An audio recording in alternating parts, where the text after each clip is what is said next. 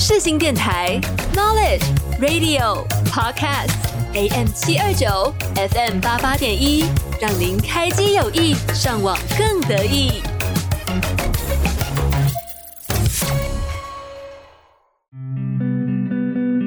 生活让你感到无聊吗？好久没有出去走走吗？想去不同的地方，却没有头绪。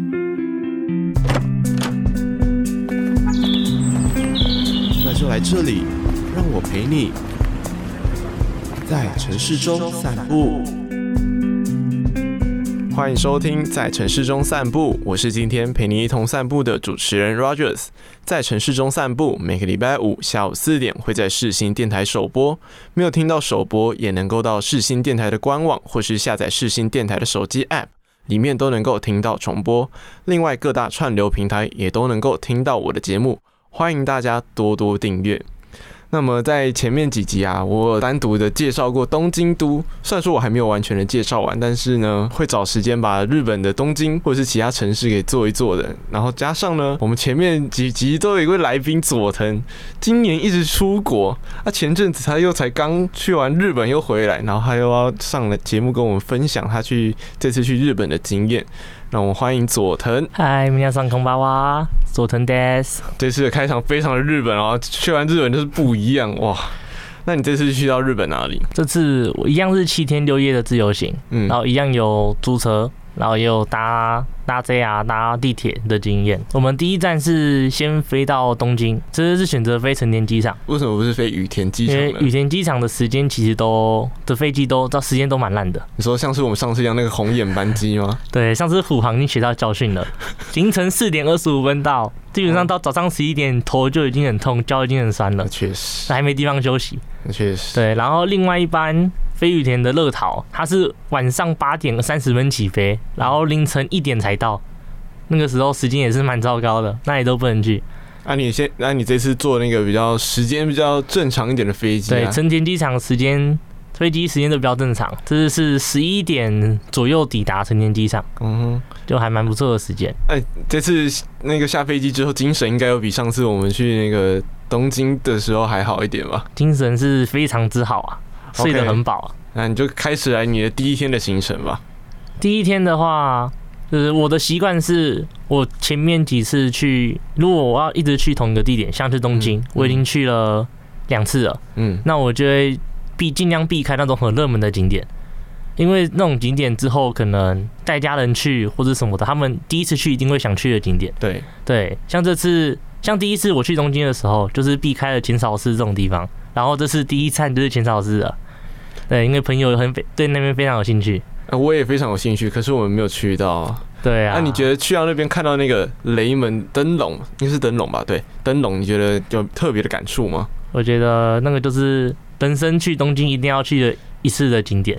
对，我人生去了一次，然后它这个维修真的是吐了。我是觉得没有必要去第二次啊，就是没有什么很大的感觉，就是看到一个就是很壮观的。一个一个寺庙的样子，OK，然后跟一个就是很有历史文化的商店街。哎，你上次我们去北海道的时候，你有去他们的棒球场，日本的棒球场？有啊，这次也有去吗？这次这次在东京也有特别用一个晚上的时间。这次我去的不是东京都的棒球场，我就去旁边右边有个青叶县，嗯嗯嗯，去青叶县的青叶罗德海洋队他们的球场。因为我去的时间很尴尬，十月二号。这个时间其实日本的例行赛很多都打完了，对，都在补赛的阶段。那刚好在那边就有一场，所以我才有办法去看。从东京都搭青叶线。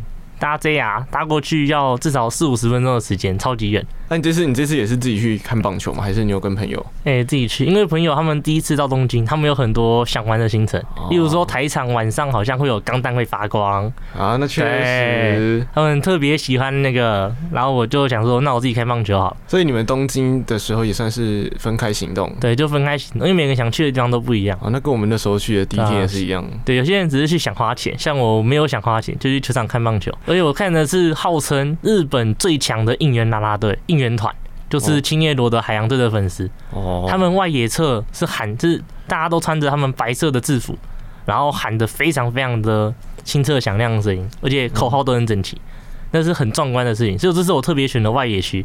就是为了体验他们的那个应援应援声。你这样子回到台湾看台湾的棒球，那个胃口已经被养大了，怎么办？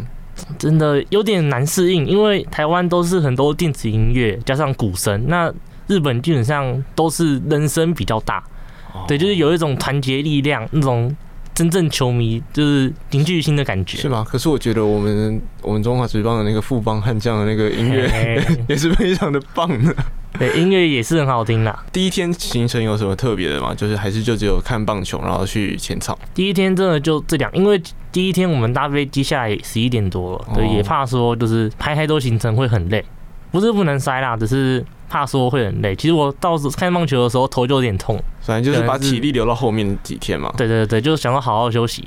再来，我们来到第二天，第二天的话，你有去那个吗？日本一个非常有名的食物的起源地寿喜烧，你有在台湾吃过寿喜烧吧？有。你觉得两个地方吃起来有没有不一样？就是在那边感觉比较正宗道地的感觉。对，第二天的话。我们的朋友他昨天晚上去台场去不够，他一样今天又去了台场，说这次一定要好好的大买特买。对，昨天忘记买下手了，就是我跟我同学，就是最后就有三个人，就是我们是五个人先去，然后有三个人跑去买钢弹，就是我跟我同学两个人去横滨。可是去横滨想说也不能干嘛，因为横滨有什么拉面博物馆，然后也有一个那钢弹，又有什么中华鸡，可是我们不感兴趣。那就想说啊，横滨好像有一个很有名的东西。就是很少人会知道，大家听到横滨可能就是什么加西拉面之类的美食或中华街，可是横滨其实是寿喜烧的起源地，这件事其实没什么人会知道的。我还确实不知道，你不讲我都不知道。对，那我们就想说，都到横滨了，那我们去寿喜烧的起源地吃个寿喜烧看看。所以我们就找到牛荒屋这一间非常非常有名、历史一百多年的寿喜烧店。一百多年哇！其实它是号称两百多年，说十九世纪寿喜烧起源的时候就在了。哦，对对对对，但我们去的是分店，分店没开这么久。对，然后他们的差别其实，台湾我们吃寿喜烧就是先倒一些酱油，然后稍微把一些肉往下煎一煎，然后就把那个汤汁灌满了，这样子，就像是吃火锅一样，只是汤底是酱油的。对，就是有，因为台湾应该说中华民族比较习惯吃火锅，他们觉得就是那种。汤一点点的就觉得不太对。对，但是在在日本，在我们横滨这个寿喜烧的起源地，我们吃到寿喜烧，一开始送上来的时候，我还吓了一跳，想说，嗯，这怎么一锅这个看起来就是就是有肉有菜，然后完全不见汤底，看起来就是一些食物被摆在一个铁盘上，干干的那样子。对对对，但实际我们真的把东西夹起来，发现下面有有一些些酱油，还有锅子的大概两两层的高度。哦，对。然后我们同学还去，朋友还去问了一下服务员，说这是忘了加 酱油还是怎样的？是他他先捞过，还是他还没捞过？就是捞过都想说怎么怎么酱汁这么少？哦，对对对，但那才是其实才是正确的。对，就那其实那才是正确的。对对对。那你觉得他们的那个酱汁啊，吃起来的味道，其实非常非常的入味，反而再多再加更多酱汁是过头了，这样子反而是刚刚好的，而且非常非常入味。哇，不愧是老店。对，他们的豆腐吃起来也是非常非常的有酱香味，就是很入味的这样子。我看看你发给我的那个照片，我现在我现在肚子很饿，你知道吗？嘿嘿嘿，而且午餐午餐时段特别便宜，一千五百日元一大锅，哇，有汤有饭有肉。哇，这样看这样看下来真的是蛮划算的。对啊，你第二天其实除了去这个横滨之外，你还有去一个我非常熟悉的地方哦，我们几个月前才去过的江之岛。不过你这次去的时段跟我们上次去的时段人人潮差蛮多的哈，差蛮多的。你觉得多人的江之岛跟人比较少的江之岛，你觉得哪个比较吸吸引你？你觉得哪个比较喜欢？就江之岛这种地方，我觉得还是人少一点比较，我会比较喜欢，就比较亲近田氏的感觉。对对对。哦，但其实我江之岛，我我打算之后我自己再做一集介绍那个附近，就是它在千叶县嘛。哎、欸，它是在神奈川县哦，神奈川县。Oh my god！对，它是神奈川县，早一集再介绍哈。那第二第二天的行程，其实你也没有到去特别多地方，你也还是因为你这次的行程跟我们之前去日本，跟大家平常去日本的时候会规划比较不一样。对，诶、欸，第三天的话，我们第二天是去住在河口，所以我们还会经过江之岛，嗯，然后再到御电厂，嗯，我们是在御电厂租车，嗯，对对对，然后就是顺路的到御电厂，然后租车之后开到河口住一晚。哦，对，对对对，我想到了，你那时候你 你还跟我抱怨说你们其中某一个人怎么怎么样的，然后对，就是刚刚说到一半的，我们有人第二天没买够，又跑回台场去买他的钢弹，结果一买就买过头了，反正预定是两点集合，结果四点多五点才来，然后手上还多一个行李箱，跟我说里面放了八只钢弹，还特别买了一个行李箱。没有，我跟你讲，真的喜欢钢弹模型的人，需要台场真的会爆满。你知道我国中的时候跟我爸妈去的时候，就是拿了一大堆钢弹到台湾，然后搭飞机的时候超难搭，这不是他的问题啊，这就是一个。对，我不怪他，因为。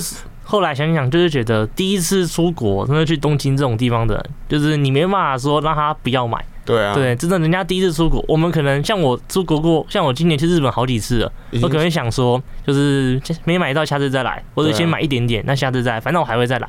可是对他们来说不是，很多第一次出国的朋友来说，他们可能就出来这一次了，下次出来可能是好几年后了。对啊，那不趁现在买，什么时候能买呢？对吧？所以，所以我那时候去日日本的时候，才就是也是没有在管钱，就是反正我在台湾也不一定会很花。然后下次来日本，就是也肯定是好久之后了。对，所以我们第二天晚上其实并不是要去住河口湖，但是因为时间太晚的关系，只能临时找一个住宿去住。那河口湖刚好有我们熟悉的东横印，我们最好的朋友，绝口哎，对，最好的廉价旅馆，我们最好的朋友。我真的是也我也算是蛮推荐大家，如果就是想去日本，然后预算。想要花在其他地方的话，住宿没有到非常挑剔，就是我觉得东横印是个很不错的地方，而且它日本很多地方都有。好，再就是真的真的第三天我们要前进到特别的东西。对，第三天的话跟大多数人的规划还不一样。通常你到河口湖住一晚，那隔天一定是在河口湖玩的很开心。嗯，对，我们也玩的很开心。但是等我们在就和在河口湖玩的很开心之前，我们这次。这次的主轴，为什么这次会成型这样子的旅游？因为我们目标是想在日本露营。那露营的话，其实日本有很多露营场，但是很多露营场都会有所谓的装备租借，所以你可以人到日本再跟他们租装备，自己搭帐篷。对，那我们这次选择是，因为我们朋友的帐篷刚好比较旧了，想在日本买一套新的，所以我们就在东京朋友去买一套新的，那我们再到露营场自己搭。那我们选场地其实选了很久，因为日本呢也蛮喜欢露营的。他们自然景观丰富，地势也丰富，很多地方可以露营。那我们最后选择了，就是所谓摇曳露营，就是大家应该有看过这样子的动画，对对对，动漫。所以你们就是都都是看了这部动画之后才，才才特别想要去日本这个地方露营。就是当时在选的时候想说，那我们从这一部动漫下手好了，因为还在讲露营的，它每一集都在都有不一样的露营场。那最后想说，那我们就挑在这里。那这里是什么地方呢？就是所谓的本溪湖，本溪湖，本溪湖位在富士山的西北方，它是一个很清澈、非常非常清澈的湖，然后它正对着富士山，对对对，哦，能想象得到，OK，对，那它的岸边就是所谓的砂石区，就是我们的露营场，对，这是给人特特别的经历，所以我们会很期待这次的露营，所以我们第三天一早，我们退房之后，立刻杀到露营场，嗯，我们租车开车到露营场，然后就直接把我们帐篷给搭了。你们在搭帐篷的过程有没有遇到什么问题？还是其实就很顺利的？当时下雨下的超大，下雨下超大，因为刚好第三天天气真的非常烂哦。对对，都是云雾，我们连富士山都没看到。对，那个因为我们第二天到富士山周围其实已经晚上，就是天黑的，什么也看不到。对，我们也不知道富士山在哪里。对，那第三天早上一起床，然后看到富士山的方向一堆云，我们什么都看不到。然后一直到我们到露营场，然后我们很明确的知道说露营场在本溪湖的旁边，那本溪湖的另外一头一定就是富士山，可是那边一片白的，什么都看不到。当下应该有一点失望吧？对，蛮失望的，就想说啊，明天再说好了。对，对，当下其实，在搭帐篷过，因为我们第一次买的帐篷，也不知道怎么搭。然后我们看那个说明书，然后一直下雨，那说明书也湿掉了。对，我们就只能慢慢的摸索。所以你们没有人露营过？哎、欸，有，但是就是买的新帐篷是跟之前搭过完全不一样，不一样。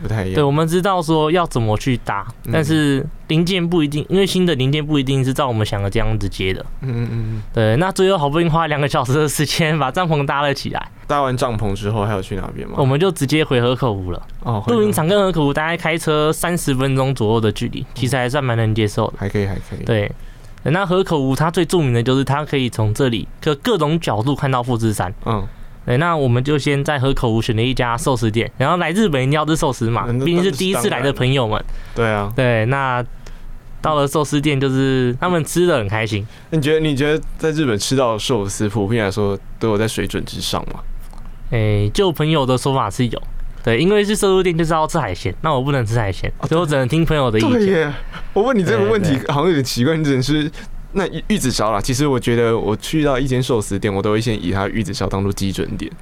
玉玉子烧好吃，这间店应该基本上就不会太难吃。那你有吃他们的玉子烧吧？玉子烧跟台湾的不太一样，台湾的玉子烧吃起来其实有一点点，就是有一点点口感，就是它不是真的很软的，它甚至你用手一扳，它会淡掉那一种。嗯，对对。但是日本的不是，日本人就是真的是软 Q 的。你咬下去的时候，它整个会，它会有汤汁吧？汤汁一点点，但它不会这么干。在台湾的感觉吃起来都有一点点干。对，台湾的台湾的吃起来有点高。我那时候去日本的时候，烧他们的玉子烧，就觉得他们真的是不愧是他们当地的食物。嗯，那你们回到河口湖之后，就是。一样是在那边晃吗？还是他有去其他地方？就在河口湖里面晃了好几个点。首先第一个点就是蛮有名的，叫人野八海。嗯，那人野八海它这个景点呢，其实就是它有八个八个小池塘。它这每个小池塘就是颜色的话有蓝有绿，就是蛮特别的。然后有些池塘是天气好的时候，它可以投影出富士山的倒影，就是所谓的逆富士。哦，逆富士在日本是非常非常有名的一件事，就是。我们在拍富士山的时候，不仅会拍富士山的本体，我们还会找一个水面，让富士山投影上去。对对对，就是一起拍下去。那投影的那个富士山就叫做逆富士。对，那很可惜，我们当天真的天气很烂，还一直在下雨，所以我们往富士山的方向看，还是一片白的。啊，运气不好。但是我们行程都规划了，还是要跑一跑。对啊，就是。所以人野八海其实就看一看，然后就走了。那那你们真的是觉得每个池子的颜色有不同，还是因为天气的关系，所以看不太出来？呃，就是看人家天气好，跟我们天气烂的颜颜色都差不多。对对对，就是蛮梦幻的啊。那池子里面也养了很多很特别的鱼，就是除了一般的鲤鱼那些以外，还有所谓的鳟鱼，就是需要在那种非常水质非常干净的环境才能存活的那一种。还有鲟鱼、鲟龙鱼，很多鱼，里面很多很多就是很高贵的鱼在里面。就像池塘的颜色都不一样，看起来就很梦幻哦。对，那你去到这附近有没有去那个？就是大家在那应该是京都还是哪里？就是会拍到一个神社，那个很有名的，你们有去吧？那个是福建道的神社。对，我们这次去的不太一样，因为福建道的神社其实它在各地各个县市都会有它的分社，就是它分灵出去的。像北海道札幌就有一个很有名的福建道人神社啊。啊，我们怎么没有去？因为它有点远。嘿嘿嘿，在札幌市的比较市郊的地方，好吧，没关系，之后有机会再去。对，但是富士山周边其实最多的叫做浅间神社。嗯，对对对。那我们这次第二站就是离开了野八海之后，我们就直接去了新仓山浅间神社。对，它是一个，它在它的它是一个它是一座山，然后山顶的话就是一个算是灵骨塔的一个红色建筑物。哦，所以它是灵骨塔。哦，对，它是灵骨塔，但它上面的风景看出去真的非常漂亮。它它光是外观看起来就跟台湾看到灵骨塔，对对对对，真的真的不一样，真的不一样，这是非常非常有特色的灵骨塔。哇，日式美学跟。对，我们从下面往上爬，爬到刚开始爬的时候会有一个就是浅间神社，那这浅间神社它还卖很多跟富士山有关的，就是护身符。那我有买一对给主持人跟他的、哦、对我刚刚拿到，哇哇，真的是非常周到。他不止，其实不止还有不不止要那个玉手，还有另外一个东西。对对对，大家可以自己讲。再讲。然后我们再往上爬，大概爬个十几分钟，就爬到它的山顶，就是非常非常漂亮的风景。那我们按照就是浅天神社门口贴的那一张照片，然后找到一样的位置，就是那个红色的灵骨塔对着富士山的位置，然后发现还是一片白。对，就是到从第二天晚上到第三天下午了，我们都什么都看不到，就是富士山的方向都是一片白，我们就开始怀疑富士山真的存在吗？这样我们就很难过的就想说后面的富士山行程都不要跑，因为什么都看不到。反正那边其实最有名的是河口湖的公园，河口湖公园可以看到非常漂亮的富士山。对，就是那边是最多人会去拍照的，但是天气真的很烂，还一直下雨。所以你们那时候去浅间神社的时候，时间已经差不多快晚上了吗？差不多四点多了。哦，那就差不多。对，太阳的话，因为那边是山区，加上又十月了，嗯、所以其实大概五点半、六点就天黑了。哦，那所以你们去完那边时间也差不多，就是回到露营地了嘛？对，我们在回到露营地之前，我们有先去超市，先去超市，想说我们在露营地也没得吃，嗯、那不如就是买一点东西回去，回去可能露营地他有卖一些木炭，或是有卖一些木头。还有卖烤网，是跟他们跟烤肉酱付钱，他会给你还是他是借的？对，他会给我们那种消耗品会给我们，那其他也可以借，像是什么锅炉啊、卡式炉都可以借。嗯，我们想说去超商买一点补给品，然后发现说日本的肉真的非常非常的便宜。我们买一大盒三百克的猪肉，像是在台湾可能都要卖一百二十块台币，那边可能只要卖五六十台币，这有些还要打折。对，那和牛的话，基本上都是黑毛和牛为主，一一一盒大概三百克，一一盒大概是一一百或甚至八十台币而已。你你你确定？认真？我认真，在台湾买一盒可能要一百三、一百四。我看到了，我看到那个价格了。对对对，非常非常的便宜。那肉质吃起来觉得有符合它的价位，还是根本就是超划算？我觉得真的超划算，吃起来真的是很香甜的和牛味，虽然不知道哪个部位了，但是、啊、咬得断吗？哦，咬得咬得断，咬得断，但油脂也蛮多的，咬得断。对对对，OK，因为去西门去西门的唐吉诃德的时候吃那个和牛串，你都咬不断。没错，所以你们那天晚上在露营地就烤烤肉，然后还有干什么特别的事情吗？就是我们有摸黑出去泡了一下温泉，因为想说露营地露营地有洗澡的地方啦，只是它是那种淋浴式的，而且大概两分半，然后一百日元，其实不会贵啦，但是就是我们想说都来到日本了，何不泡个温泉呢？对啊，因为山区对不对？又又有那种火山产生的温泉，多棒啊！所以它的温泉是就是露天的。对，我们去去别的地方，开车去附近的，就是所谓的有个地方叫富士瞭望之汤。就是那边很有名的给观光客泡的温泉哦，对，因为那边那边山区很多温泉，它是限定给当地村民泡的，它并不欢迎观光客，所以能让观光客泡的温泉其实不多哦。那我们去的就是泡，这观光客蛮有名的，叫富士，它其实叫眺望啊，富士眺望之堂哦。对，那这个地方呢，印象中是非常非常多的欧美人士啊，对对对。这这次去也是非常非常多欧美人士，真的觉得这边好像被在欧美人士之间蛮有名的哦。对，那这边就是很多池子啊，就是该有的都有，有山区的碳酸碳酸池啊，然后有一些。你觉得跟那你觉得它跟我们上次去那个北海道第一龙本馆比起来，就不太一样。它有很多特色，它还挖了一个洞穴，然后洞穴爬进去之后，里面还有一个池子哦，所以它是景观弄得很特别。对，非常非常特别。还有一些是跟周围的。就是景色连接在一起的温泉，要走一个密道，然后走过去之后，里面还有别的东西，好像是探险这样子。对对对对，蛮特别的。啊，汤种呢？有跟第，因为第一我们上次第一龙门馆的，它的汤种其实蛮多的。你觉得在是有差啦？这边可能就三到四种汤种。哦，对对对。然后这边主打就是它可以又有富士山，又可以眺望。的一个很有名的温泉，但我们白天的时候去就可能。对对对，但我们当时去的时候，先不管天色，反正当时的天气就是没有富士，没有眺望，只有汤。OK，的一个环境。但我们泡温泉也泡得很开心啦，没关系。也是第一次去日本的朋友们，对对对，他们都很开心。哦，所以泡完温泉之后就回去睡觉了。对，就直接回露营地烤肉睡觉。啊，隔天。那其实讲一下日本露营的环境。嗯。日本露营的状况是，像台湾，台湾你一定会有 WiFi。通常都会有 WiFi，甚至有些还会有，就是有电线、电缆让你充电。但是日本完全没有这东西，他们就不太会提供啊。基本上没有，除非有那种什么有小木屋的那种，可能才会提供，就是电电让你充电之类的。那再来就是台湾的露营场，大家晚上可能就是边烤肉边放音乐，然后很开心的开趴干嘛的。可是日日本基本上是 no 不行的，他不希望你吵到其他人露营，对。就是像是我们晚上可能六七点开始烤肉，然后这个时候我们就要小声，因为旁边可能已经有人在睡觉了。哦。对，因为本溪湖这个地方它不只是露营场，还有很多人会在这边玩水上活动，所以他们可能九点多就把帐篷搭起来，然后就开始玩水上活动，玩一整天可能累了，然后吃个饭，大概七点多八点就准备睡觉，可能在帐篷里面看个书，然后休息一下。对，所以我们就是尽量不要吵到其他人。对，然后也没有什么。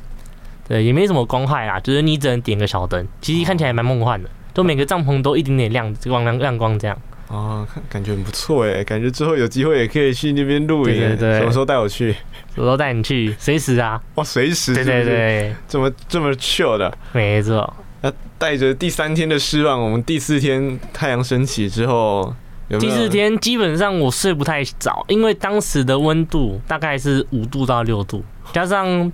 就是一直有风在吹，而且前一天晚上还在下雨，就是我睡不太好，我大概睡到三点多就已经半醒的状态了，然后想说那睡不着就算了，那我就看看外面，结果就这个时候朝往富士山方向看，好像看到隐隐约约有一个山脉的样子。那我就想说，哎、这是不是富士山出来了？因为气象预报也说隔天是个好天气。哎、那我就慢慢的熬夜，然后坐在那边穿着外套这边发抖，然后抖了一个多小时，大概四点多快五点，太阳要出来的时候，发现富士山真的出来了。对，而且是。头顶有一点点白白的富士山，就大家脑袋脑海中记得的富士山的样子。就之后跟有一点差啦，就是大家记得的富士山可能是就是白雪非常非常多的富士山，对。但我们看到的是山顶一点点富一点点雪的富士山。它这是这一面特别这样子，还是它没有每一面都是？我们之后看新闻，就是可能就是隔天之后，我们中午吃饭，刚好日本新闻在播，我们才知道说原来那是富士山的初雪。富士山七八月雪会融，所以登山客可以上去爬山。哦，对，但是九月、十月开始就会开始下雪。那我们可能刚好就遇到它刚下完雪、初雪出现的情况。对，可能前几天的下雨就是那一直在积雪这样子。嗯，对，就刚好看到富士山的初雪，也是蛮开心的。那你有你有拍照吧？有啊，但是我手机画质特烂呐，也拍不到什么东西。但是我有看到你传的那个照片啊，上面你有拿着那个日币的一千元。对对对，再讲一下本溪湖为什么会这么有名。除了有摇曳露营，就是帮他宣传，以及他可以看到富士山以外，他最有名的就是日币一千元上面有湖有富士山的地方，就是本溪湖，那个湖就是本溪湖。对，它有名在这点也是蛮有名，所以其实如果你是暑假要来的话，可能要早一点预约，不然可能会爆满。对，这边人会非常非常多。但是你。的那张照片里面，虽然说画质不太好，但是你还是拍出了逆富士山呐、啊。对对对，因为本溪本溪湖那这个湖很大，那富士山投影下来就拍的非常，而且本溪湖就是风不怎么大，就是它不会让水面一直晃，富士山的形状就被破坏掉。哦、嗯，可是可以拍的非常非常漂亮。那你们那一天，你至少你自己来，你那一天早上的心情应该好蛮多的吧？那好蛮多的，真的蛮开心的，可以看到富士山。那再来，因为既然富士山都出来了嘛，那你们一定也有排富士山的行程。对，我们为了预防就是看不到富士山的情况，我们连续排了三天的富士山行程，就是这三天一定都能看到富士山，就至少一定会有一天看得到。对对对，当初是这样规划。嗯，对。那我们看到富士山之后，就很开心的把帐篷收一收，然后准备绕跑了。对，那我们离开了本溪湖之后，我们第一站直接去富士宫寺。就是从富士山的西北方往往南方走，往南南方走，嗯，一直到富士山的西南方，那有一个富士宫寺，那里那里最有名的就是它有一个叫做富士山世界遗产中心。那个是什么？这个是一个很神奇的观光景点，就是它那边特别做了一个超大鸟居，然后还有一个就是人工做的小池塘，嗯，让你专门投影富士山在上面。因为富士山投影只要有一个小池塘就好，那个不用很深，大概水深十公分就可以了。只要是一个很大面积的小池塘就可以，大面积的池塘就可以投影富士山。那边就专门做这样，就是让你可以从一个鸟居中间拍到富士山，就像是富士山在鸟居中间一样，非常非常漂亮。那所以这个地方就这样而已，就这样子而已。对，就是专门拍照的地方。OK，非常日本日本的那个 非常会观光的。对对对，那富士公司最有名的就是它有一个 Yakisoba 吧，那我们有去吃吃看。那我吃吗？对，让我觉得不不太合我胃口，但是我朋友吃的很开心，他们还把我那一份吃掉。不过去那边还是推荐吃一次啊，毕竟是当地最有名的食物。那在这边去完之后，下一站到哪里？这边去完之后，我们下一站就是去早金，它是在富士山的东南方。在骏河湾的一个港一个港港边处，嗯，对，那它最有名的就是二零一四年、二零一三年的时候，就是日本很风行的一个漫一个动漫叫《Love Life》。哦，对对对，这个东西非常的耳熟能详。对，《Love Life》的第二个团就是所谓的 Aquas 水团，那他们的他们的场景就是在早金这个地方，就是也带动了早金地方观光。那我身为就是 Love Live 的忠实粉丝，想说都到那附近了，就特别安排一下，大概开个一个小时十分钟左右，我们就到了早金这个地方。那我们第一站去的话是淡岛，就是它是一个很离骏河湾很近的一个小岛，就是还是要搭船才能到，大概搭个三分钟到五分钟的船，从岸边搭过去。那它这个岛上有一个水族馆，叫淡岛水族馆，但这个水族馆又被号称为无人水族馆，因为。那边骏河湾就是那种骏河湾，其实是日本很深的一个湾，它深到大概六七千公尺深，哇，太深了。所以那边其实非常非常多水族馆，就是里面可能有各有特色，像是有一个最有名的叫做深海水族馆，嗯，对，深海水族馆它里面有展示很多的一些深海的一些动物。的鱼类。的鱼类。嗯、那很多人就会想，就会喜欢去。对，那我去就是因为那边太多水族馆，那我去的那一个又在岛上，还要搭船，所以就没什么人会去。它又号称为无人的水族馆，嗯，但我们也蛮喜欢，因为特别安静。他们的特色就是他们的像我们以前看海豚表演，就是在一个池子里面，然后进到个场馆一个池子里面，它还跳给你看。可是那边不是，那边的海豚是直接养在海里面，在海里面圈一个区域，然后我们就坐在岸边看着海豚在里面表演。对，是非常非常特别的一件事情。你有去过几次日本的水族馆？也去了三次的。你觉得三次给你的体验都？诶，里面的话其实差别不大，就是里面该有的人生物都有。对，什么在养了好几十年的帝王蟹，超大只啊，对不对？然后什么鲨鱼啊，什么鱼，就是该有的都有。养了好几十年的帝王蟹听起来很好吃。嘿嘿，感觉就是有人说肉质就是很很硬啊，咬起来也很，因为它老了。对对对对对，它老了。对，就是。他最，我觉得他们最大的差别就是在于他们的那些表演，嗯，对，毕竟水族馆光是看表演就可以待至少两个小时的地方，因为有很多场表演，有企鹅表演、海豹表演，然后还有海豚表演、海豚表演。对，那那淡岛水族馆最让我惊艳的是，因为它可以从淡岛看到富士山，那它的海豚跟它的海豹表演又刚好正对着富士山，哦，所以像这一颗海豹，一只海豹表演的时候，它顶着一颗球，然后把尾巴就是。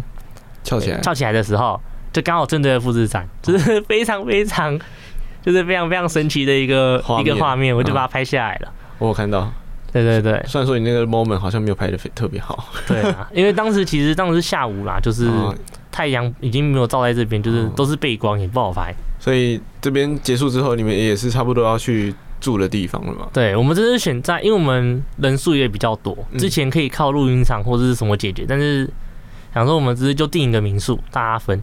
那早金的民宿，我们订的那一间，它有三层楼，一个独立的民宿，有三层楼，还有电梯，然后里面的空间也蛮大的，就是每层楼都有三个房间跟一个很大的应用的一个空间可以用。哇，对，像就是每个人可以睡一间，也是蛮舒服的。啊，价格会很贵吗？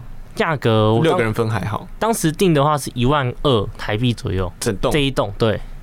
这样还好哎，对，这样分下来其实还好，比东京很多住宿还便宜了。对啊，因为它比较，毕竟它没有在那么市区了。对啊，而且这样的话，差不多是一人一间房。对，一人一间房。哇，对，那这一天也因也是因为附近就蛮荒凉的啦，毕竟那边主要是以观光跟渔业为主，就是没什么能吃的，所以我们也是去超市补给了一下食物，自己回去吃。嗯，对，那比较特别的是，我有一个在九州留学的朋友，他在九州留学一年。那现在刚好已经过了半年多了，那他就想说，他也没来过东京玩，对，就是顺便飞到东京玩玩个一两天，再过来找我们。他就搭到早金这一站，那我们就开车去接他。那我们到这边先休息一下，我们听这次一样佐藤推荐的第一首歌。对啊，我们都来到早金了，那就听一下阿 q u a s 的 a l s o l a Jumping Hard。OK，我们一起来听一下这首歌吧。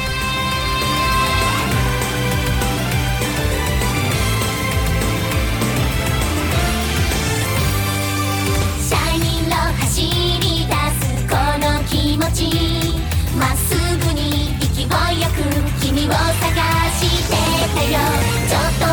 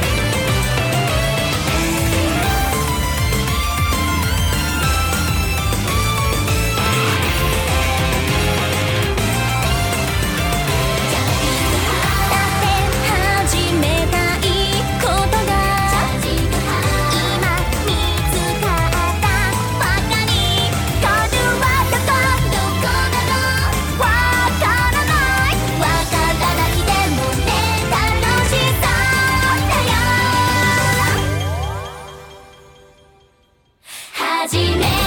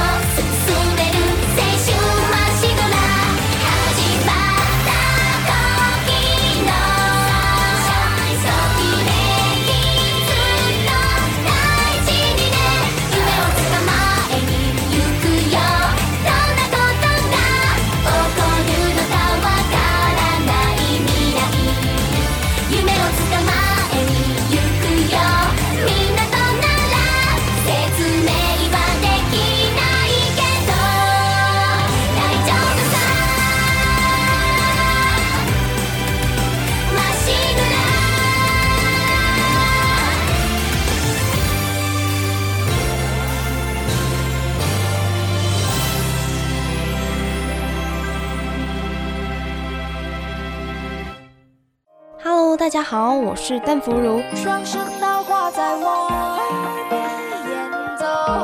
世新广播电台 FM 八八点一，AM 七二九。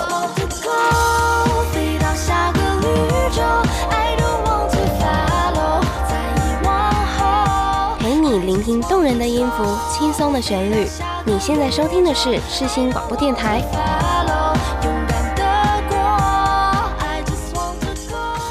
接着我们来到第五天，我们已经来到行程的后半段了。第五天你去了哪个地方？第五天一早，我们去了藻金附近。藻金它所处的位置叫做伊豆半岛。嗯，那伊豆半岛那边有一个很有名的叫做伊豆全景公园。那这个公园呢，就是我们搭缆车到一个大概四百多公尺的高山。那从这个高山可以眺望整个骏河湾、还藻金，甚至是静冈市区，甚至是更远处的富士山。可以看到非常非常漂亮的景色哦，那边就是一个纯观光景点，就是让大家看富士山的。我们也很高兴，天气非常不错。哇，那看来你们后面几天，至少这两天的那个第四天、第五天的天气都还不错。对对对。那、啊、你觉得你觉得他们的缆车啊，这第二次搭日本的缆车吗？诶、欸，算是第二次啊。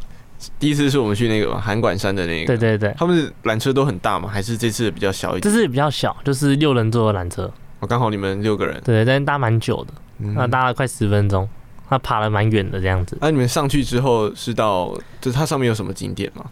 上面的景点哦，上面有一个元赖宫的神的神社，然后就就没了。然后还有富士山，看富士山的地方，然后还一样还有一个水池让你拍逆富士。哦，反反正你们这一趟行程主要就是主主轴就是富士山嘛。对对对，然后那边还有一个地方可以泡脚，免费泡脚的，然后可以边泡脚边看富士山。那你们有去泡吗？我有泡，我有泡，真的蛮蛮不错的。只有你有泡吗？只有我有泡。那他们其他人都在干嘛？他们懒得脱鞋子。是有多懒？就问你是有多懒？反正上面这个纯观光的景点，就是否富士山，否风景的。对对对。那边结束之后，我们就直直的沿着骏河湾。嗯，从骏河湾的东岸，就是绕一圈开到骏河湾的西岸，嗯、就是到了静冈市区。那静冈市区，我们的第一，我们的第一站就是选择九能山东照宫，它算是一个历史景点吧？对，嗯、东照宫这种东西其实是用来纪念德川家康的。嗯，对。那我们这次去的九能山东照宫，就是埋葬了德川家康遗体的地方。对，这个地方，那它非常非常的高，所以来这个地方有两个方法，一个是从下面的停车场爬至少十五分钟的阶梯。爬到最顶端，另外一种是从另外一边搭缆车。那我们是选择爬山，因为边爬山可以边欣赏从上面眺望出去的俊河湾的美景。对，然后我们爬到上面的话，就是东照宫其实就是维护的很好，那也是好几百年的历史历史的建筑了，就维护的非常好。那这边的话，它的特色，它除了满上德川家康以外，它还有做一些德川家康的周边。嗯，那其中我们看到的就是它有德川家康的钢弹。哦，对。这个我也是刚刚热腾腾的拿到手了。对，有送一只钢弹给主持人啊，非常的感谢啊！啊，你们那个很喜欢钢钢弹的那位朋友，他有买吧？他买了两大两小，两大两小，他有他有大，他有分大小盒。有有有，我送主持人是小盒的。所以这个地方就是看德川家康的，他应该有一些历史介绍吧？有历史介绍，但是他有中文吗？诶、欸，这次的话就没有中文了，要因为这次的话是德川家康的墓，那站在他旁边的是就是一些日文的手稿，哦，对，就是教教练德川家康的一些手稿，所以他没有外文 DM 这样子。诶、欸，外文 DM 的话，印象中是有啦，就是我们上去看的时候好像有发一本，但我忘记了。那他旁边还有一个德川家康的博物馆，嗯，就这个地方不定时就会展出一些德川家康的一些。就是相关的遗物，或者是一些德川家康的的电视剧用的一些东西，也会在这边展出。那在这边景点之后，还这边结束之后就到下一个景点了吧？对，这边没有待很久。对，这边爬山就爬得很累了，然后待一下又走了。对对对，这边一下就下山了。对，就上面逛完就马上下山，因为我们发现一件事情，我们今天要住宿的地方叫做冰明湖，冰明湖距离我们的九能山东照宫大概开车一个小时半。那冰明湖它有一个很有名的特色，就是它有一个被称为湖上或者海上鸟居。那为什么它没有一个明确的记明确的名称？因为冰明湖它里面是淡水，然后外面是海水，中间是没有隔阂的，就是水可以互通。哦，对，那这边造就了什么样的美食呢？就是所谓的鳗鱼，鳗鱼养在淡水跟咸水的环境，所以这边的鳗鱼饭其实非常非常的有名。对，那这边有一个鸟居，对，那鸟居的特色是，在海边鸟居特色是，我们如果夕阳下去的时候，我们找好角度，可以看到夕阳刚好进到鸟居的正中间，非常的漂亮。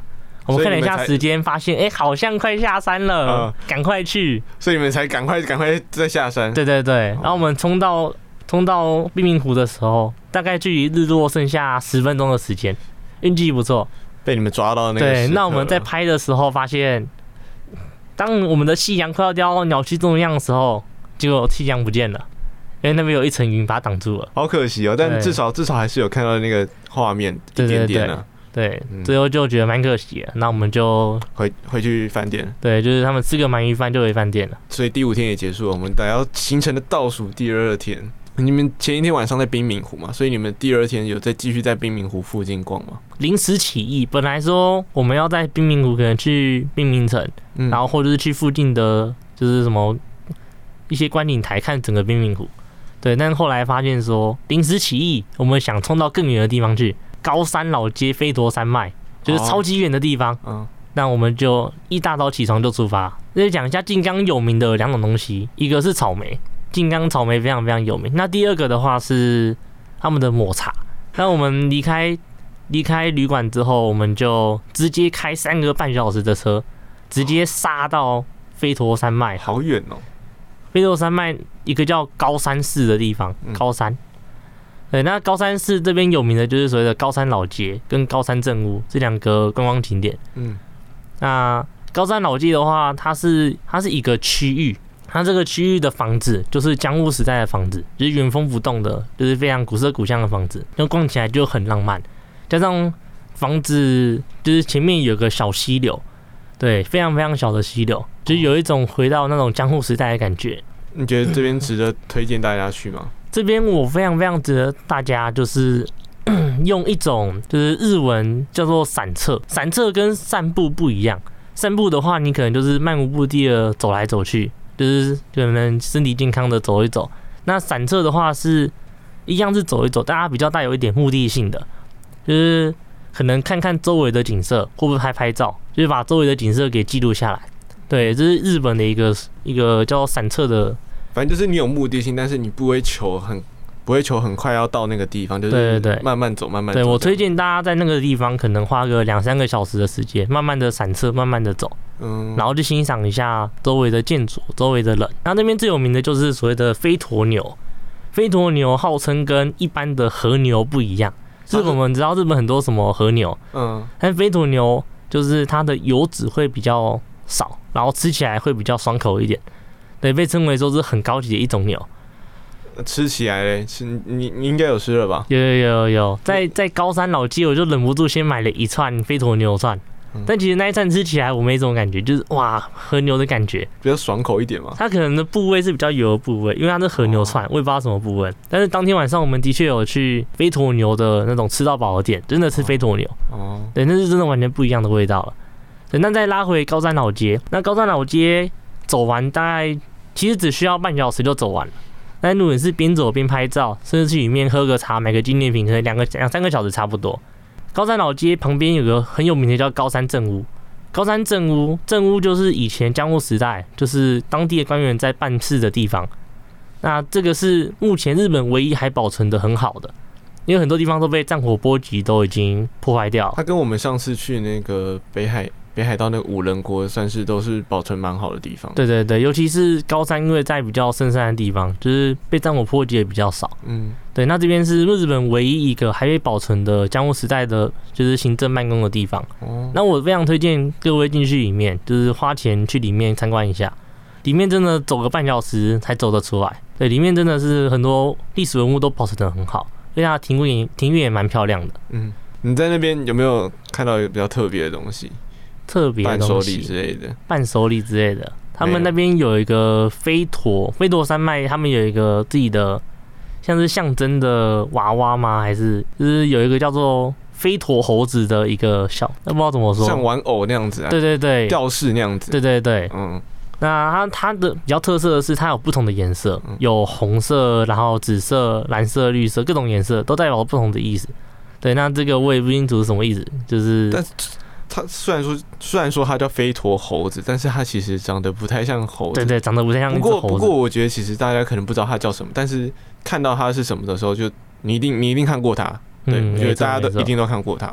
对，因为我就觉得这个东西蛮诡异的，很像什么宗教团体的感觉样子，所以我就没去买了。但它就是很多，我我我我不知道，我觉得我好像对这个东西，对，好像到处都见见过的样子。对啊，对，对。据说啊，这边是你的名字。没错，你的名字的取景地就是在这边有不少啊。嗯，对，我们如果有看过你现在爆雷应该没关系啊，哈，应该没关系了吧？反正 我们知道说，对，就是你的名字的男主角他可以他在寻找三叶的过程中，嗯，就是他搭搭的火车来到很远的地方，那这个地方的话就是叫做飞陀，就是飞陀古川这个 JR 站。印象中下车之后，他走到图书馆。然后去调查那个就是细手村的一些名簿，对对对，对，就是在这样的场景，对，那我们的场景也是在那附近。那高山寺有的场景还有另外一个，就是所谓的日之神社。那日之神社它的那个你的名字里面宫泽神社的原型，嗯，就是同一个地方。那其实我去的时候，观光客就是两三个而已，在那边拍照。对，其实也过这么久了，对烧也是蛮正常的事情。对啊，也是、啊，对，对对，也算是也算是那个啦，圣地巡礼。对，那其实开车上来，加上高山市区，就是高山老街走走，其实就蛮花时间，所以当天都住在这边。第六天就结束，在我们第七天最后一天了。第七天你们有去比较热闹一点的地方了吧？第七天高山老街附近其实有一个叫做公川昭寺的地方。嗯，那这个高市它六点就开了，嗯，大概开到十二点或下午一点左右。它这个招式它跟高山老鸡其实蛮像的，高山老鸡也是卖一些就是吃的，像什么飞鸵牛烤串之类的，或是飞鸵牛寿司之类的，然后再加上卖一些纪念品，就是可能就是高山飞驒的一些周边纪念品。那高山那宫川招式其实也蛮像的，但它比较多的是它会卖一些当地居民手工的一些。一些作品这样子，有木雕的啊，然后有那种发簪或者是一些他们自己做的东西比较多，甚至还有卖一些和服的。那我在那边买了他们当地人自己做的味噌，买了两两包回去给家人。所以他们那边没有特别有名的东西。那边的话。就不像我们上次去韩馆朝市那样子，对，那边其实东西都就是蛮常见的，像我们的饭团，那他们就是在里面包飞驼飞驼牛，叫飞驼牛饭团之类的，就是都都蛮常见的东西，只是里面的东西料不一样。嗯，对，那那就是算没有算一个很观光的地方吧，应该算是我觉得算看起来算是蛮在地的。对，飞宫川超市、公山超市是蛮在地的一个地方，那高山老街就是蛮观光的地方。对，所以去超市的人其实不多啦。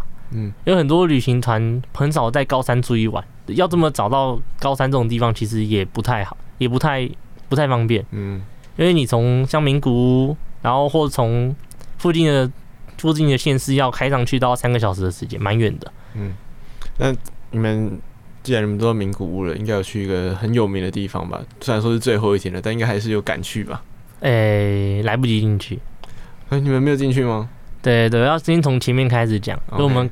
高山，我们离开高山市区之后，我们就直接开到最有名的河掌村，嗯，就是应该是世界知名，大家都知道，世界文化遗产。对对，那因为是礼拜日，然后人爆多，人爆多，我们很早到了，还是要排队，就是排队停车，因为停车场有限。那我们停进去其实已经十二点多了，那河掌村里面晃一晃，其实晃出来也两点多。对，那河掌村就跟各位在那种历史课本看到的照片其实就差不多。哦，对。但它跟冬天的时候去会比较不一样呢。诶，它秋天就很漂亮，秋天听说就是枫叶满开的话，非常非常漂亮。冬天的话就是更漂亮。对，冬天然后再点灯的话，非常非常漂亮。对，那合掌村其实我觉得也是人生必去的一次，就是一个地方，但是去一次就好，就是它没有再去第二次的那种理由。因为它东西，因为它不会变，你再去第二次，它还是长那样。有啊，你可能季节区不一样，但是对对，对季节区不一样。嗯，对，但是对我来说，就是非常的这地方，它卖的也没有什么特别的特色，它一样跟高山市区卖的一样，一样是飞驒牛，然后可能河掌村的吊饰之类的，对对对。然后它那边一样水质非常清澈，就是它的水沟沟渠里面都会养什么寻龙鱼或讲鲤鱼，非常非常大只，非常非常胖。嗯，那我们也有去参观，就是会开放参观的河掌村的一些房子。对对对，又有去参观，那里面看起来就很像那种小木屋的感觉，只是它外观是对那种毛毛的很长村的那个房子的样子。对对对，所以我觉得里面就是你一定要去一次，但是去一次就好的地方。合掌村就是这样，那人挤人。那我们离开合掌村之后，其实已经两点了，你再开到名古屋市区就已经四点半了。所以直接去打飞机了。对，四点半名古屋城已经关了。我们本来真的想去名古屋城，但他四点半就关门了，嗯、所以我们只能在外面看一下名古屋城长什么样子。然后我们就去机场。所以你们行程就结束了。那你觉得，因为这次你们的行程算是蛮特别的，应该就是大家去日本通常不会去露营的。对。然后，然后加上你说你去那个散策嘛，因为大部分人就是行程会排蛮多，然后赶着去，然后赶着去，然后再去下一个，因为毕竟对对对。大家不会那么，应该大部分人都不会那么常去，两三年去一次。你觉得这样子的感觉感受如何？这样子的感受，我觉得，我觉得还是有点赶啦。其实，嗯，像是通常，呃，真的要这样玩的人，像是高山好了，高山跟合掌村这两个地方，大多数人其实都是一天来回，因为这两个地方其实都是像我刚刚说的嘛，高山老街最多就两三个小时。然后合掌村其实晃一晃两个小时差不多，其实你一听就够了。嗯、对，像我们这样子其实有点疯狂，就是从车这么远的地方又开上去又开下来，会反反倒是让我们什么名古屋城也没去到。哦。对，但是我觉得那个就是就就是一生要去一次的地方，现在机会难得，不如就去了。嗯。以后可能不知道什么时候才能去过合掌村，像名古屋这种地方，你随时都有飞机直飞。可是那种深山高山合掌村这种地方，其实机会真的难得。对对，就是能去的时候就去去看，所以行程我们才会这样安排。嗯，那其实这样子就是我们最后自驾开了一千一百多公里左右，对，就是轮流开，我们刚好好几个人会开车。哦，OK，对对对，所以这样的行程我其实是蛮推荐的。但是后面合掌村高山的行程其实是不太不太推这样玩，除非你有比较多余的时间，就是一路玩上去的话。那你对于这趟行程有没有最推荐？就是听众朋友去的一个景点，就是觉得除了合掌村是一定要去一次的，然后还有哪些？最推荐的，我是真的蛮推荐去富士山周边露营。那边我在我们去的那个本溪屋露营场，它就是要自己搭帐篷，就是它也没办法租借。但是那附近其实还有很多露营场，对，甚至本溪屋它自己的那个叫做浩安露营场，它自己露营场它还有小木屋，你也可以住他的小木屋，也可以直接眺望到富士山。那那附近还有很多露营场，都会有提供，就是帐篷帮你搭好，你能直接进来住就好。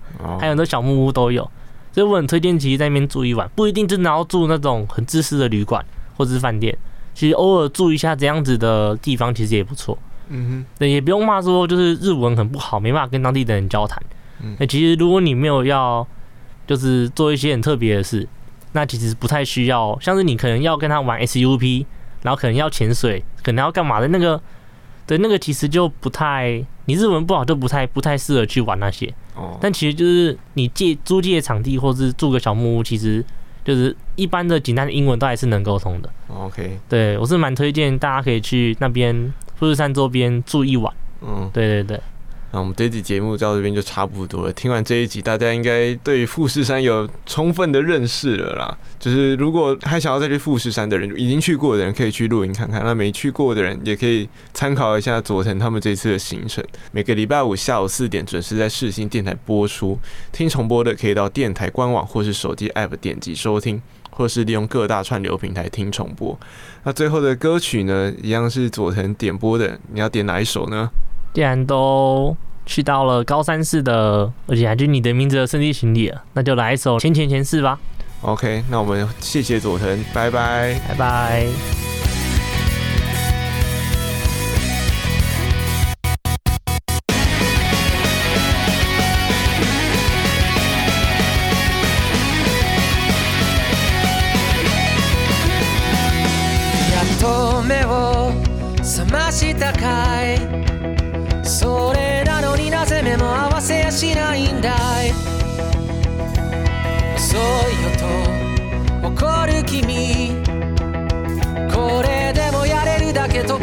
きたんだよ。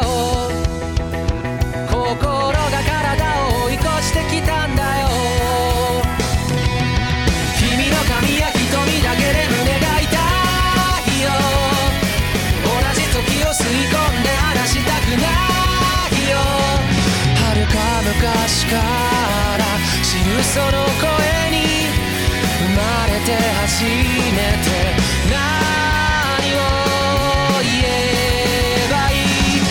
の全然前世から仆は君を探し始めたよ。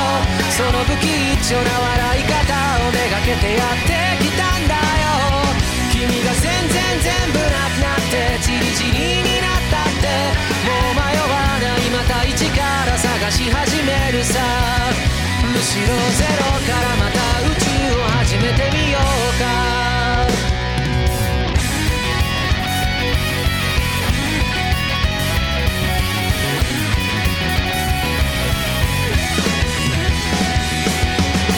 から话すかな？君が眠っていた间のストーリー。何亿何光年。分の物语を语りに来たんだよ。けどいざその姿この目に映すと君も知らぬ君とされて戯れた